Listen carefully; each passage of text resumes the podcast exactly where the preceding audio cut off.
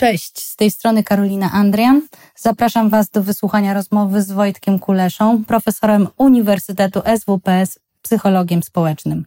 Szkoli i publikuje, naukowo oczywiście i popularno-naukowo również, głównie na temat naśladownictwa, psychologii miłości i nierealistycznego optymizmu.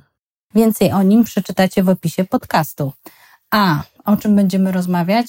O mężczyznach. O tym, dlaczego zajmują się lub nie swoimi dziećmi, jak długo trwa zmiana społeczna, czyli jak długo będziemy czekać na to, żeby mężczyźni w końcu chodzili na urlopy rodzicielskie i zajmowali się swoimi dziećmi oraz czy można mieć dobrą relację, kąpiąc dziecko w piętnaście minut. Wojtek podaje przykład innej relacji i tego, czy można ją zbudować właśnie w piętnaście minut dziennie.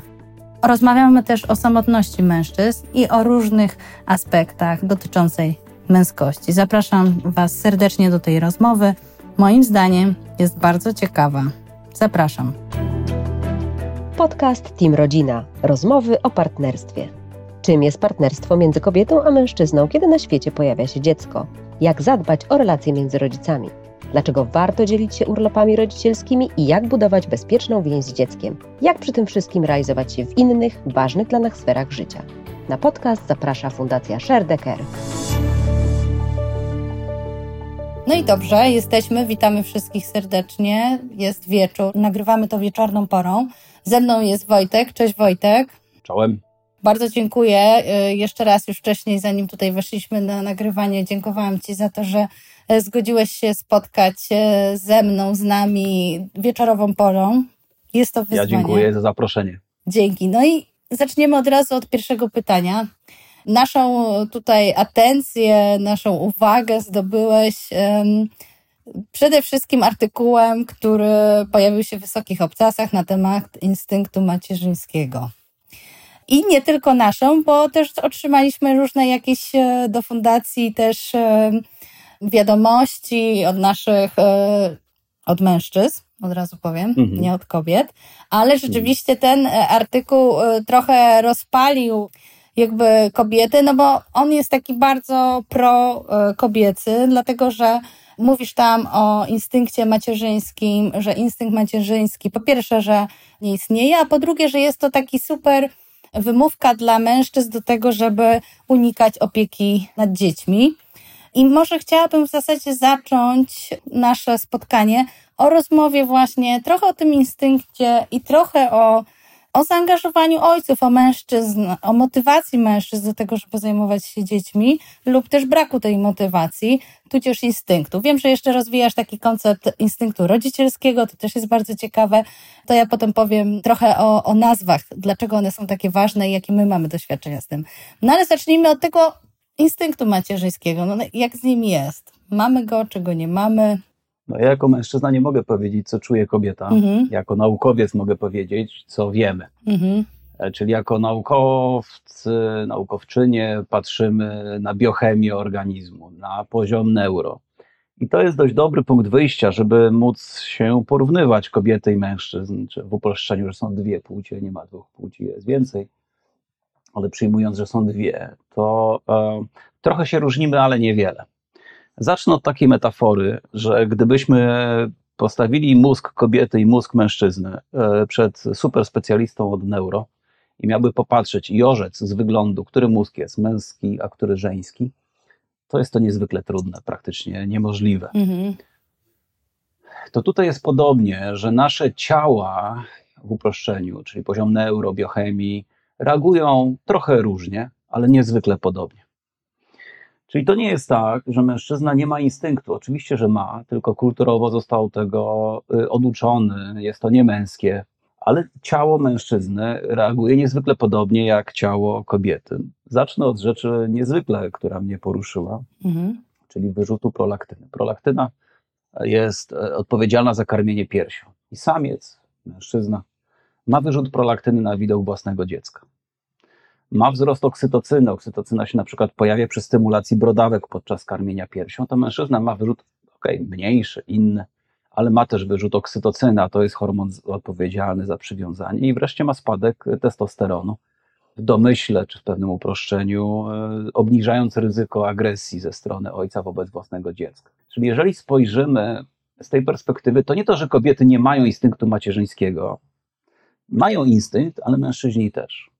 Czyli tutaj chodzi o to, że ja absolutnie jako naukowiec nie zabieram kobietom prawa do czucia instynktu albo nie czucia, bo to mhm. też jest wbrew pozorom dość częste, że niektórzy nie czują tego instynktu po narodzinach dziecka, tylko raczej przywołuje po pierwsze nasz, nas mężczyzn, przypominając, że nasze organizmy, przerysowując, też krzyczą do dziecka, że biochemia nasza mówi: kocham cię, chcę cię przytulać, chronić i tak dalej. Mm-hmm. A po drugie, żebyśmy inaczej wychowywali mężczyzn. No, kiedyś jak byłem chłopcem, no to byłem uczony, co to znaczy być ojcem. I ojciec jest nieobecny, bo ojciec pracuje, poluje na mamuty czy inne dinozaury wcześniej.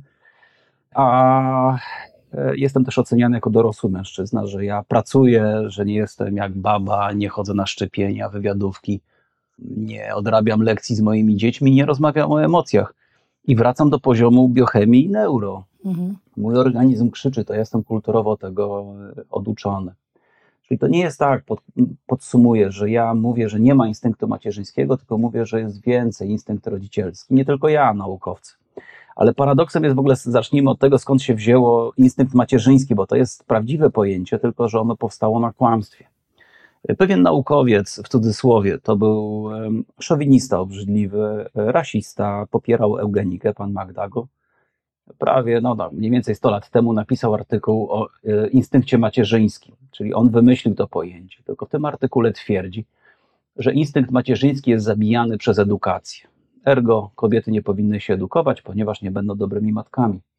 Czyli pojęcie instynktu macierzyńskiego jest wprowadzone na kłamstwie i oczywiście, że tezy McDougalla zostały odrzucone, jeżeli chodzi o rasizm i eugenikę, tylko zapomnieliśmy, że on też był szowinistą. Chciał po prostu kobietom powiedzieć: zostańcie w domach, w tradycyjnych rolach patriarchatu.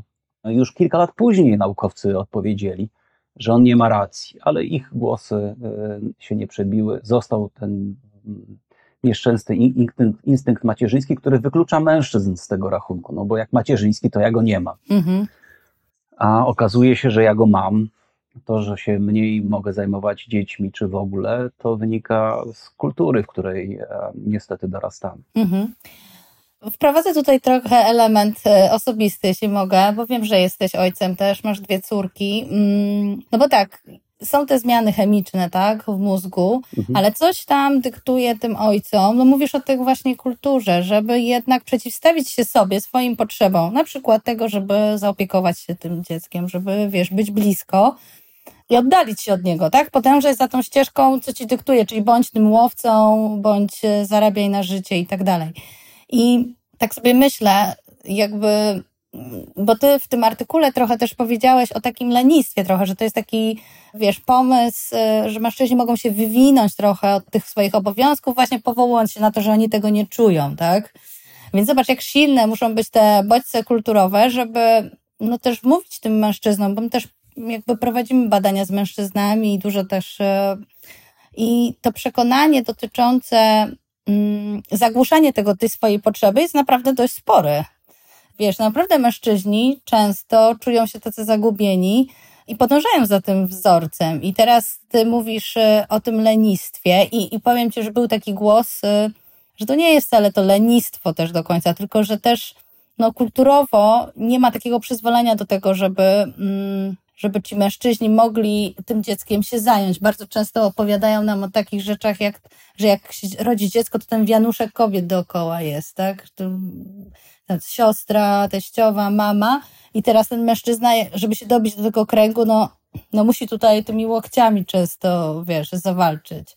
I tak myślę sobie z twojej perspektywy tych, tego, co ty obserwujesz z badań, tego, co czytasz, no jak silne są te bodźce też po stronie mężczyzn do tego, żeby ich odwodzić od tego, żeby podążać za tym. Ja myślę, że on nie jest tak silny, ta, to potrzeba, ona się nie objawia tak silnie, ale ona jest na pewno w tych. Jak to było u ciebie i jak to też z punktu widzenia naukowego, ale jakbyś też mógł wątek trochę, jeśli pozwolisz, osobisty wprowadzić. Słuchaj, no to ta moja przygoda myśleniu, myślenia o rodzicielstwie, o instynkcie i gdzieś samcu alfa, czyli takim potocznym, popkulturowym myśleniu, co to znaczy być mężczyzną, to zacznę od tego, że zobacz, wymiar, co to znaczy być męskim, jest niezwykle prosty. Muskularny, lekko agresywny, szarmancki, bogaty, nie okazujący emocji, a przez zęby cedzący kochący. Z kolei wyraz, wymiar kobiecości jest dużo szerszy. Może być bardzo kobieca w sensie jako matka, ale może być bizneswoman. Może być okazująca emocje, nie musi być. Może opiekować się dzieckiem bezpośrednio, może wynajmować opiekunkę.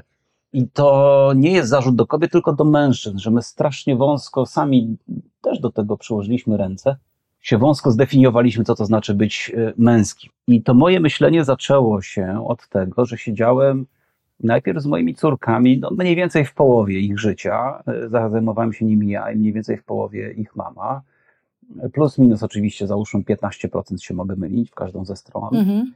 I pamiętam do tej pory, nawet pamiętam w miejsce, gdzie to było, na Saskiej Kępie, szedłem z moimi córkami i jedna z moich córek się położyła na chodniku i krzyczała na mnie, znaczy miała atak wściekłości, że ona nie mhm. będzie ze mną iść do żadnego jordanka. I pamiętam, że podeszła do mnie starsza kobieta, pocieszyła moją córkę, co ona była zachwycona, ta córka, pani pewnie też. I kobieta ta powiedziała, a co, pewnie pan jest utrzymankiem żony, bo co, jest wtorek, trzynasta, mhm. a pan co, nie jest w pracy. Mhm. Niech pan się weźmie za robotę, a pozwoli matce wychowywać dziecko. Kolejna konstatacja, stałem z ojcem innych córek, za ścianą mieszkają i bujaliśmy nasze córki na huśtawce. I on pokazał mi pewien fenomen, że jak zauważ, on tak mi mówi, jak idę sam, albo idziesz sam z dziećmi, to ludzie zwracają uwagę, że dziecko jest źle ubrane, nienajedzone, nieszczęśliwe. Jak idzie jakakolwiek kobieta, nie muszą zakładać, albo babcia, albo matka, albo ciocia, mhm. to tych uwag nie ma. Mhm. To jest takie kulturowe zakładanie, że my się do tego nie nadajemy, bo jesteśmy tego też oduczani. Nasi ojcowie nami się nie zajmowali, a zajmowały się matki. I ostatnia taka konstatacja to są zebrania, wywiadówki. Ja siedziałem zdumiony na wywiadówkach, one się zaczynają do minimum siedemnasta trzydzieści. Nie było ojców, że panowie, sorry, część z was musi się rozpychać łokciami, ale część duża, czemu was nie ma na wywiadówkach? Tam wątpię, żeby mama albo babcia albo ciocia się pchały, że one mają iść, a wy wyjątkowo nie możecie. Mhm. No po prostu tam nie ma chętnych, żeby chodzić się zapisywać do trójki klasowej. Czemu was nie ma na basenach, gdzie trzeba pójść jako opieka? Też jakoś się wasze żony, partnerki, czy były żony, były partnerki, też się tam nie pchają. Po prostu wy się z tego wypisujecie. Ale dlaczego? Bo to jest niemęskie. Jestem tego albo nienauczony z domu, albo mi społeczeństwo krzyczy. No wyobraźmy sobie wreszcie biznesowo. Kończymy siedemnasta trzydzieści, wychodzimy z biura, załóżmy, że jesteśmy wyższa kadra menadżerska i jest hasło, dobra, to idziemy świętować e, kontrakt. Mhm. Ja jako wiceprezes mówię, nie, słuchajcie, sorry, ja idę kąpać dziecko. No, kobiecie to przystoi, mężczyźni, mężczyźnie nie. Oczywiście upraszczam to, tylko że kobieta może się jakoś zwolnić z pracy, ale też ona przez to traci. Oczywiście. Nie pozwalamy jej. Mhm. Więc wszystkie zebrania popołudniami są nie fair wobec kobiet, ale ja, ja właśnie o to wołam. Mhm. Dzielmy się opieką nad dziećmi, o to nie, nie musi być porówno, absolutnie, tylko dzielmy się tą opieką, to wtedy pomożemy nam wszystkim, bo sekwencja jest taka. Zacznę od tego, że kobiety, które mają wsparcie kogoś bliskiego w domu, tuż po porodzie rzadziej cierpią na głęboką depresję poporodową. Spada o jedną trzecią konieczność farmakoterapii. No to medycyna nie zna takich przypadków, żeby o trzydzieści procent zmniejszyć. Tak? Nie ma takich leków, żeby o trzydzieści, że podam leki i o trzydzieści procent spada konieczność użycia innego leku. A to jest wsparcie społeczne, czyli jak ja pozostanę z partnerką, może być byłą partnerką, ale pomogę jej opiekować się naszym dzieckiem, to ona zyska. Wreszcie zyska moje dziecko, bo ma ojca. No, mhm. Jak się nie zajmę moim dzieckiem, to na jego ślubie y, powiem ci, córeczko czy synu, życzę ci wszystkiego najlepszego, ale pomyśl, ojcze, że ty tego dziecka nie znasz, nie wiesz, jakie miało problemy w życiu, nie znasz ich przyjaciół, nie wiesz, czym się mierzyli. Płaciłeś, byłeś nieobecny, czyli zyska to dziecko i wreszcie ojciec zyska. My się strasznie cieszymy, świętujemy, zobaczmy, że jest pępkowe, ale to imprezuje ojciec, matka nie. No dlaczego ona ma trzy miesiące później nie imprezować? Niech ojciec zostanie, nic mu się nie stanie. Mhm. I zmierzam jeszcze do tego rozpychania się łokciami. W jednostkowych przypadkach tak, ale panowie, no bez przesady, to wyście się dali ustawić albo kulturowo, albo w tej rodzinie, że macie się ro- rozpychać do własnego dziecka, no to to jest absurd, tak? Ja bym wam, że musicie się dopchać do własnego samochodu, no to, to wzywacie, no, przepraszam, no tak, policję. Dokładnie. To wzywacie policję, tak? Że to brzmi absurdalnie, nie móc się dostać do własnego dziecka. To jest nasza praca, ale zobaczmy to, że pomożemy naszym dzieciom, jeżeli będziemy obecni, to już następne pokolenie nie będzie się dziwić, że ojciec jest obecny. To od nas teraz zależy, żeby był ten moment przełamania samoświadomości ojców, matek i wreszcie dzieci. To już następne pokolenie będzie w to wchodziło jak w masło. My jeszcze pisaliśmy w C V obsługę komputera jako umiejętność. Mm-hmm, mm-hmm. To na, nasze dzieci nie rozumieją, co to znaczy, jak można wpisać. No to równie dobrze można by, um, umiem oddychać. No to nasz syn, ja akurat syn, syna nie mam, ale gdybym miał, to mój syn już nie będzie wiedział, że to jest dziwne, że tata się nim zajmuje. On potem się jako ojciec będzie zajmował i będzie pomagał partnerce. Nie będzie się musiał rozpychać łokciami.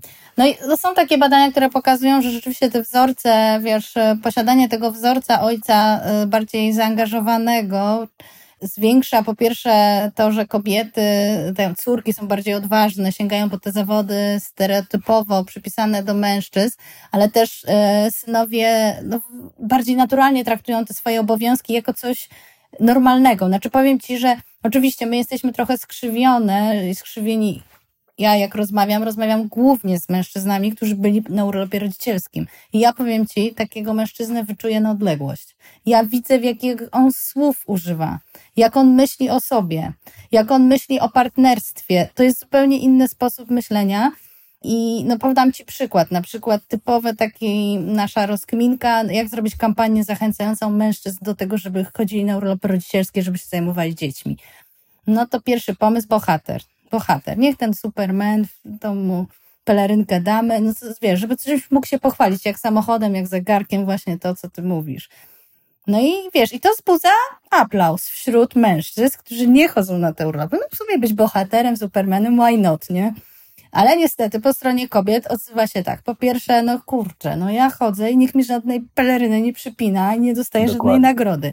Ale to nie tylko, bo mężczyźni, którzy są na urlopach rodzicielskich, też się buntują. Mówią, że kurde, come on, ja nie traktuję tego jako jakieś bohaterstwo, tylko jako no po prostu, wiesz, wykonanie Naturalne. swojej części, tak, tak no, obowiązku w stosunku do swojej partnerki. I teraz się pojawił taki artykuł y, na temat badań jednopłciowych związków w Nowej Zelandii. No i oni, wielkie odkrycie, no, że że trzeba rozmawiać, komunikacja, tak? I w tych parach, ponieważ są to jednopłciowe, to no, trzeba się mówić, no, kto tutaj naturalnie jest predysponowany do opieki i jak to połączymy, kto, kto będzie pracował. A przede wszystkim to, co fajne tam jest, to, że oni rozmawiają o swoim rozwoju zawodowym, o swoich potrzebach. Nie tylko, wiesz, dzielą się tymi obowiązkami, tylko mówią, kurde, jak to układam, poukładam, żebyś każde z nas mogło się zrealizować zawodowo. I tego w tych parach dwupłciowych niestety brakuje, bo wiesz, w tym urlopie macierzyńskim i tutaj nawiążę do ciebie, tak? To, co ty powiedziałeś mhm. o tym, że instynkt macierzyński. Dokładnie identycznie z urlopem macierzyńskim. To jest jeden z naszych postulatów, żeby po prostu zmienić nazewnictwo, dlatego że facet, on jest na urlopie rodzicielskim, ale otrzymuje zasiłek macierzyński. To jest drobiazg.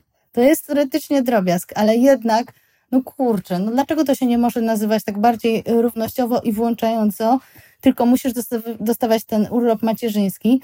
I ja widzę, jak um, ci partnerzy, którzy są na tych urlopach, zupełnie inaczej o tym swoim zaangażowaniu mówią. Oni nie mają takiego bohaterskiego rysu, wiesz, takiego, że oni nie wiadomo, co osiągnęli, wiesz. I też powiem Ci, że to, co jest super dla kobiet słuchających tego i też dla mnie, to, że oni mówią o wszystkich tych takich konsekwencjach bycia z dzieckiem, znaczy tych minusach, tych cieniach, o których kobiety mm, rzadko mówią, bo czują się no, osądzane społecznie, typu wiesz, nudzę się, tak, nie jest to dla mnie atrakcyjne bycie z dzieckiem, nie odnajduję takiej przyjemności, albo mam potrzebę rozwoju zawodowego, tak? Wiesz, nie chcę być ciągle z dziećmi. Samotność też, taka w rodzicielstwie, monotonia. Tak. Takich rzeczach oni mówią, o których często kobiety, no, tak wiesz, delikatnie tylko przebąkują, jak, jak mogą. Zresztą ja widziałam, że ty się powoływałaś na badania dotyczące odsetku rodziców, którzy żałują, że mają dzieci, tak? tak. To, to też był dość... On jest niezwykle wysoki. Tak. No niezwykle wysoki i to jest też trochę, może tak sobie myślę, trochę napompowanie tego rodzicielstwa, mówienie tylko o tych korzyściach tego rodzicielstwa, a mało o, o tych cieniach, konsekwencjach i wysiłku, może tak, wysiłku, jaki trzeba włożyć i fizycznego, i emocjonalnego, inwestycji, powiedzmy tak ładniej, w to, żeby wychować dzieci.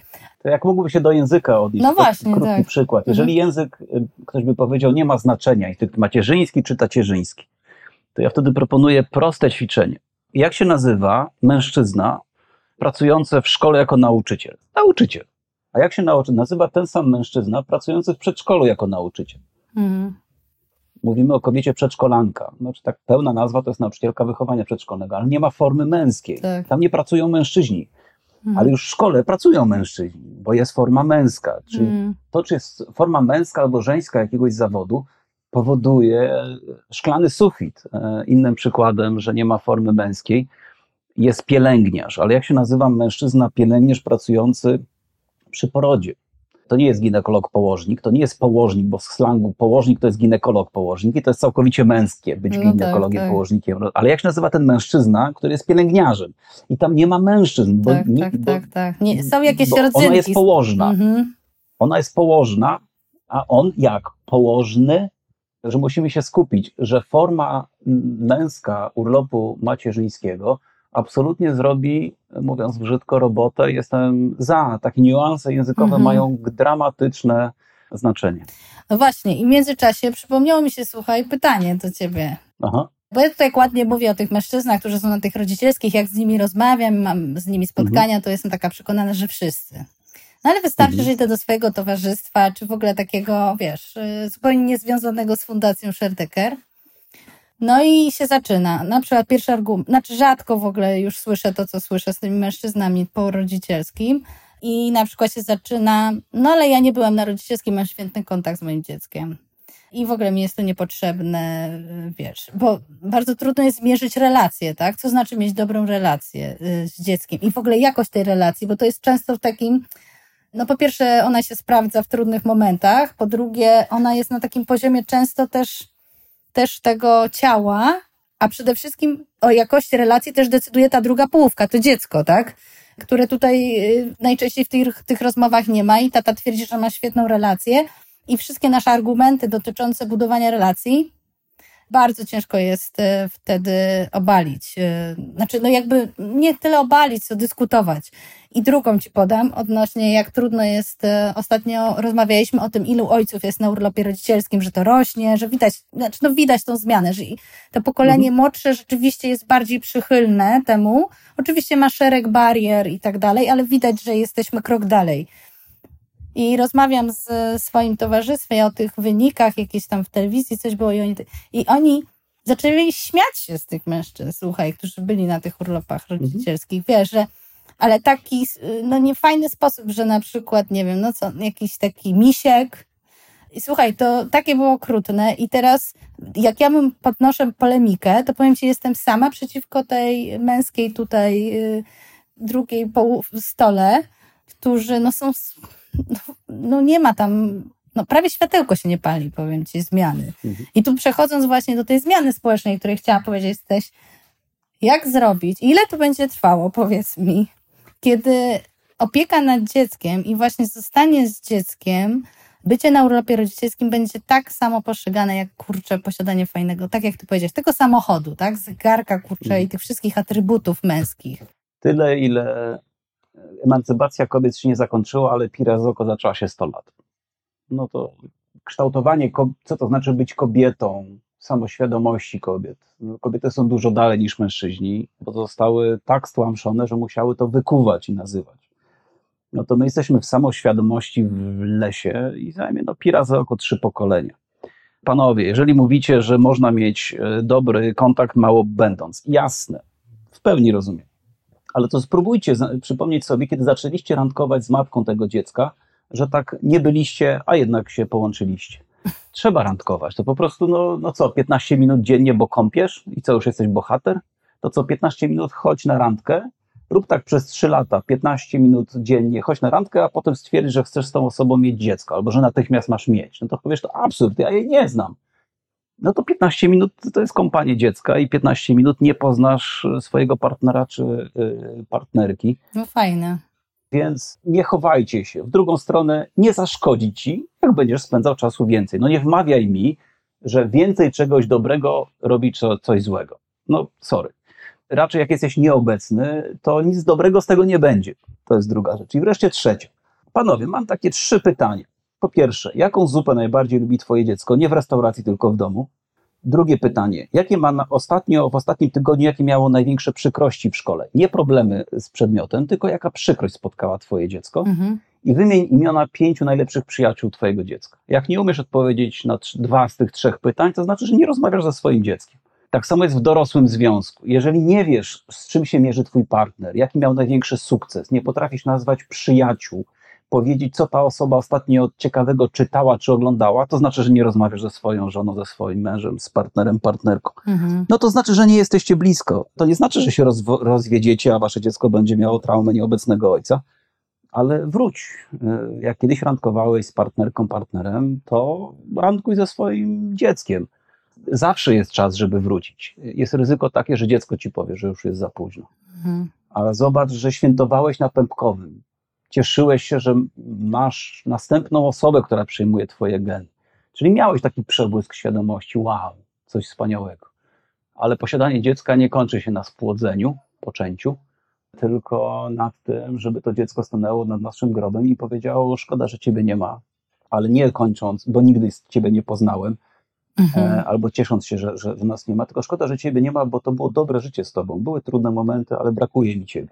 To już wtedy w grobie nic e, nie zrobisz, więc póki masz czas, wróć, nawet jak to jest dorosłe e, dziecko. Oczywiście quality, not quantity, czyli jakość, a nie ilość.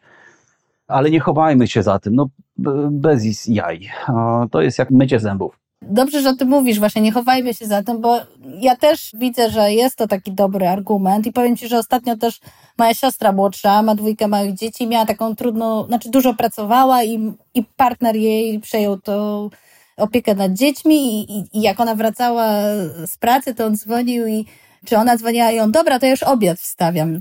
I ona mhm. mówi, Jezu, ten miesiąc był taki cudowny, jak ja, uważam, tak to super mieć niepracującą żonę. Po prostu, no, jest w tym, no, wygoda. Ja, ja uważam, że też miałam takie doświadczenia intensywnej pracy i takiego wsparcia. No, jest wygodnie, mhm. no kurczę. I dlatego zrezygnować z tego, kiedy jeszcze wszyscy naokoło trochę cię chwalą, bo jak dowozisz te męskie atrybuty, czyli na przykład utrzymujesz rodzinę, tak? Czyli wywiązujesz się z tego, to jeszcze nikt ci trochę za bardzo do końca nie zarzuci, dopiero dziecko ci powie, tak? Albo na przykład jak ci się rozpada związek, ale wcześniej, no bo jak przestaniesz dowozić te męskie rzeczy, no to się zaczynają czasami takie schody, tak? Zaczynają się t- taki moment zderzenia z rzeczywistością i takiej zastanawienia się, kurde, no... W sumie, wiesz, no może to bez sensu, bo też młodzi mężczyźni odważniej o tym mówią niż starsi, o obciążeniu finansowym, odpowiedzialności, wiesz. Okej, okay, ale wiesz co, mhm. ja mam czterdzieści pięć lat, tak zostawiając naszym słuchaczom, słuchaczkom, a, czyli to właśnie z tym już innym pokoleniem mam prawie dorosłe córki albo dorosłe. Ta kwestia finansowa jest pewnym skrótem myślowym. Czy ja muszę mieć samochód za trzysta tysięcy? Nie mogę za trzydzieści?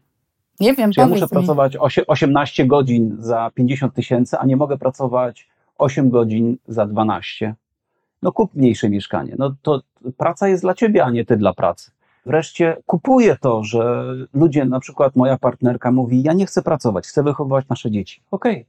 Ale dzielimy się tak, że w takim razie mnie nie ma od nocy, bo sobie rano wstaję, się szykuję do pracy, ale wracam o siedemnasta trzydzieści. Ja jestem od siedemnasta trzydzieści do dwunasta w Nobu. Ja sprzątam, ja piorę, idę na wywiadówki, kąpię nasze dzieci, karmię, a ty masz z kolei wolne. No to, to, to wtedy jestem, mo- mogę pogodzić to mm-hmm, zarabianie mm-hmm. pieniędzy i ten podział, że to nie musi być na przykład, że obie strony pracują. Jedna absolutnie może nie pracować, że wspiera moją partnerkę w tym. Dlaczego jest tak, a to jest nie fair, że ona ma szychtę dwadzieścia cztery godziny na dobę jako matka, a ja mam tylko piętnaście minut czy czterdzieści pięć, bo ja kąpię. To jest w ogóle jakaś komedia, że męskie ma być kąpanie. No i super, że o tym mówisz. Bardzo lubię, jak tak, wiesz, ostro to wykładasz. Szczególnie facet, muszę przyznać, że jest łatwiej. Bez dwóch zdań. I, I chciałabym przejść jeszcze, powiedziałaś o pępkowym, wiesz? I tak sobie Aha. przyszła mi taka myśl, że pępkowe to jest jedno z nielicznych wydarzeń męskich, na których masz dużo przyjaciół. Mężczyźni są otoczeni dużą liczbą dość bliskich przyjaciół. Bo potem się zaczyna ta część zawodowa. Te relacje są różne. One czasami są bliskie, czasami mniej.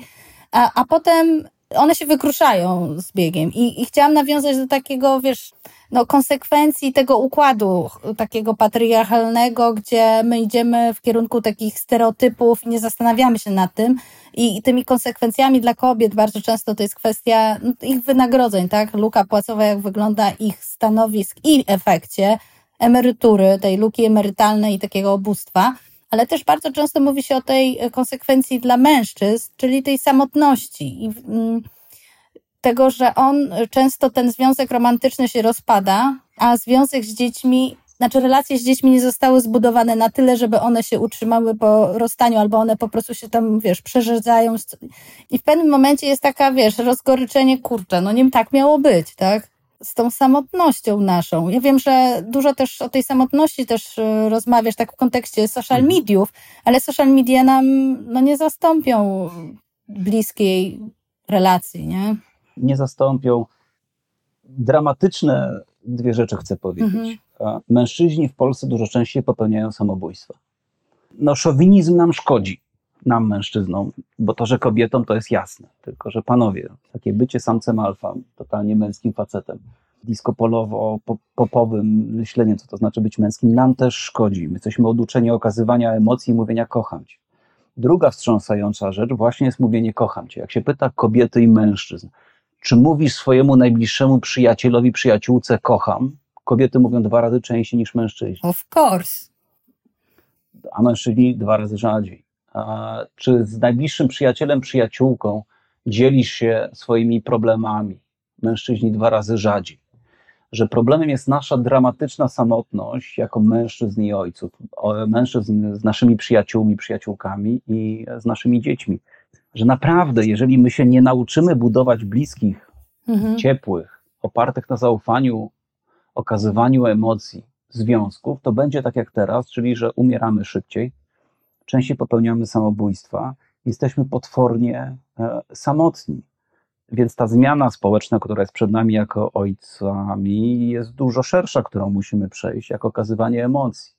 Mm. W naszej kulturze jest nie do pomyślenia, że mężczyźni się pocałują w policzek, a dwie kobiety oczywiście, że tak.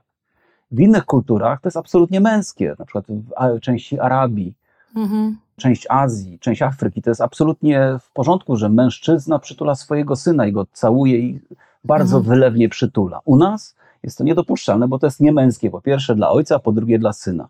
Robimy sobie krzywdę wszyscy, wymagając nawzajem od siebie tego, co to znaczy być męskim i wychowując naszych synów. Mhm. Że to jest niezwykle prosta zmiana podejścia do co to znaczy być męskim, ale jednocześnie niezwykle trudna, no bo my wyrośliśmy w takim smogu. No, my nie znamy innego świata mhm. jak smog. I dopiero nasze dzieci nam będą krzyczały za nami, że tego smogu ma nie być, że nawet nie być globalnego ocieplenia. To tak samo dla nas jest to tak naturalne, że ten smog społeczny jest, że nas nie ma blisko z innymi ludźmi. Musimy to przełamać, bo nam to dramatycznie szkodzi. No, no właśnie, ale jesteś psychologiem społecznym, no obserwujesz to i wiesz, no z tymi w sumie też zmianami społecznymi. Problem polega na tym, że kurczę, no tych czynników jest wiele, tak? System, język, kultura. Wiesz, to tak wolno trwa. Nie lubię recept, ale wiesz, nie zaszkodzi zapytać. Mhm. Wiesz, jakie, jak z swojej perspektywy, bo, bo ja wiem, że można oczywiście wychowywać nowe pokolenie inaczej, tak? Ale też pokolenie uczy się nie od nas, tak? Od, od, obserwując nas i, i wiesz, jak wpłynąć na nas, na, na mężczyzn, żeby no właśnie pokazać im, że, ta, że można inaczej, tak? Ale bez, kurde, zderzenia ze ścianą. Ale to nie tylko mężczyznom, ale kobietom też, mm. żeby wymagały innej męskości, żeby inaczej wychowywały swoich synów. No skąd ci mm-hmm. synowie się biorą? Zaczęliśmy od tego, że same kobiety otaczają te dzieci, no to tych młodych mężczyzn, a potem dużych mężczyzn w takim razie otaczały kobiety, które tak, ich takich wychowały. Po pierwsze, inaczej wychowujcie synów. Po drugie, inaczej wychowujcie córki. Na to, że one żądają bycia bliskiego mhm. od matki i ojca. To potem one nie będą szukały faceta, który jest, przerysowując, takim tempakiem emocjonalnym, że nie potrafi być blisko, tylko dla nich to będzie w ogóle dziwne, że taki facet może być. Mówimy o związkach heteroseksualnych, bo to na, na razie tak. do tego uproszczę. Zmiana języka jest absolutnie kluczowa. Ktoś, ludzie to już podają, jeden przykład podam drugi. W Polsce jak powiem, że pada deszcz albo pada kapuśniaczek, to każdy z nas, każda z nas zobaczy inny deszcz. Mały niuans. Inaczej mhm. nazwanie deszczu powoduje, że ja wiem, że ten kapuśniaczek jest inny. Zmiana języka zmienia postrzeganie społeczne. Jest absolutnie kluczowe. I wreszcie to, co powiedziałam o stu latach, to jest pełna zmiana. Czyli, że już nie będzie takich oschłych, nieobecnych ojców, ale zmiana może być bardzo szybka. Nie róbmy kampanii społecznych, billboardowych, ale na przykład w firmach róbmy szkolenia. Bardzo proszę, czasem to robię. Jadę do firm o tym rozmawiać i na przykład ustalamy spotkanie firmowe w środku dnia, a nie po pracy. Może uczestniczyć kobieta i mężczyzna, a po pracy idziemy do domu zajmować się naszymi dziećmi. Równo mhm. i kobieta, i mężczyzna. I podaję takie dwa przykłady, że zmiana może być niezwykle szybka. Nie wiem, czy tutaj Państwo, którzy nas słuchacie, zauważyliście, że jak w Warszawie jedzie się schodami ruchomymi gdziekolwiek, w metrze, w centrum handlowym, to ludzie stają po prawej stronie, mhm. a ci, którzy idą szybko, idą po lewej. A zauważyliście, że w innych miastach tak nie ma? Jest mniej. Mhm. Dlaczego? Metro warszawskie kiedyś zrobiło, jak tylko się otworzyło w latach dziewięćdziesiątych, kampanię. Jak stawać na schodach albo jakiś po schodach. Czyli mm. zrobiono małą kampanię, która szybko zamknięto, ale ludzie przejęli zachowania i zaczęli je powtarzać. Już kolejne pokolenie warszawiaków, mm-hmm. czy ludzi, którzy się sprowadzą, automatycznie się tego uczą. I druga rzecz, jazda na suwak. No to dwadzieścia czy trzydzieści lat temu niewpuszczenie kogoś w podporządkowanie było symbolem honoru, że ja tu pokazałem, ja rządzę. Prosta zasada, jeździmy na suwak i w ogóle zaczęliśmy, ja teraz podnoszę rękę, machać do siebie dziękuję, proszę wskazując i jest bardzo miło. Czyli to nie muszą być duże kampanie rządowe, zmieńmy kulturę organizacji, mhm. zmieńmy kulturę wychowania naszych dzieci, inaczej mówmy, zdefiniujmy na nowo, co to znaczy męskość, bo wszyscy ją tworzymy, nie tylko mężczyźni ją tworzą, ale wszyscy kobiety i mężczyźni tworzą męskość, tak samo jak i kobiecość. Mhm. Więc konkluzja. Mahatma Gandhi powiedział, chyba on, chcesz zmiany, zacznij od siebie. Inaczej wychowywałem moje córki, najlepiej jak mogłem. Czego innego od siebie żądałem, niż mówiło mi społeczeństwo. Czy mi się udało? Oczywiście, że nie. No, ja mnóstwo błędów. No, to jest jak u- uczyć lepienia bałwana kogoś, kto w życiu śniegu nie widział. A skąd ja mam wiedzieć? Ale zaczynam zmianę od siebie, a nie żądam, że mi państwo ma coś zapewnić. Mhm. No powiem Ci, że to jest właśnie bardzo ważne też, żeby mówić trochę o tym, żeby mówić też o tym, czego mi się nie udało, wiesz, bo ludzie się boją, ja na przykład, jaki ja, my mamy problem, że na przykład ja nie mogę porozmawiać z mężczyzną, który był na rodzicielskim, się rozwiódł. No mhm. bo ludzie pomyślą, że on porażkę popełnił, tak? Że wiesz, że jakby są jakieś... Miałam takich, takie osoby, nie zgodziły się na, na, na ten... No bo mhm. jakieś...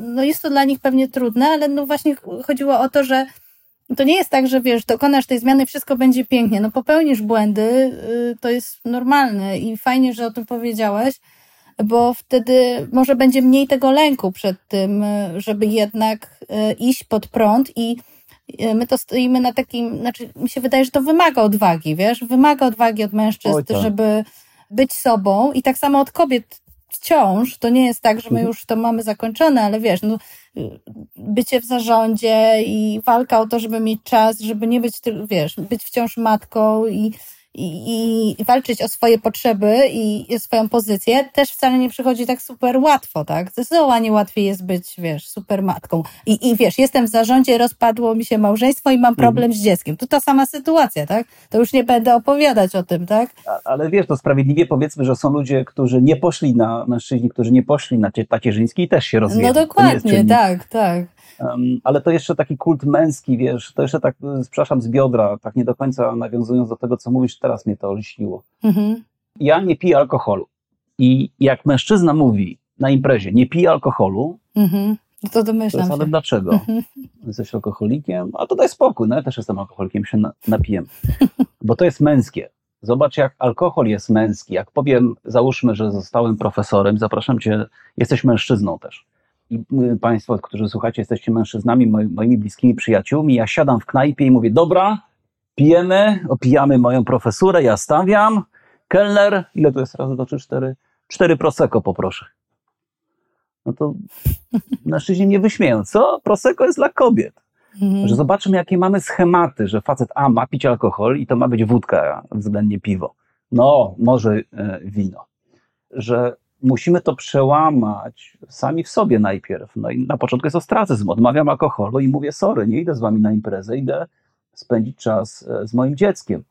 Że początki oczywiście, że są trudne. Mahatma Gandhi, no, jemu też nie było łatwo, kiedy on zaczynał. No ale to zacznij zmianę od siebie. Nie wymagaj od innych, że coś mają zrobić. Wymagaj od siebie, pokazuj inaczej. Jeżeli w to wierzysz, to po prostu to rób, a nie się chowaj, że ktoś ma zrobić za ciebie. No, że musisz się łokciami rozpychać, żeby dojść do własnego dziecka. Mhm. To się rozpychaj. To się rozpychaj, no dokładnie. Słuchajcie, zaczynamy od siebie. Jak w coś wierzysz, to pokaż to. Fajnie, podobało mi się i po prostu to zrób. Odwagi w takim razie. I otwartości na porażki, że tak. Będą chwilę zwątpienia. I nie bójcie się mówić o swoich porażkach, bo to w sumie też e, motywuje innych, bo tak to, to jest przeraża, jak trzeba być takim idealnym. Słuchaj, dzięki Wojtek za to spotkanie. Ja dziękuję za zaproszenie. I za tą rozmowę. No i cóż, życzę Ci miłego wieczoru i powrotu pewnie do swoich obowiązków. Wzajemnie. Czołem, dzięki wielkie. Czołem, dzięki, dobrego wieczoru. Spodobał Ci się nasz podcast?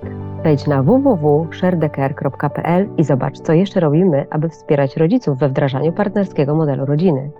Znajdź nas na patronite kropka p l i wesprzyj naszą zbiórkę na organizację bezpłatnych webinarów prawnych i psychologicznych dla rodziców.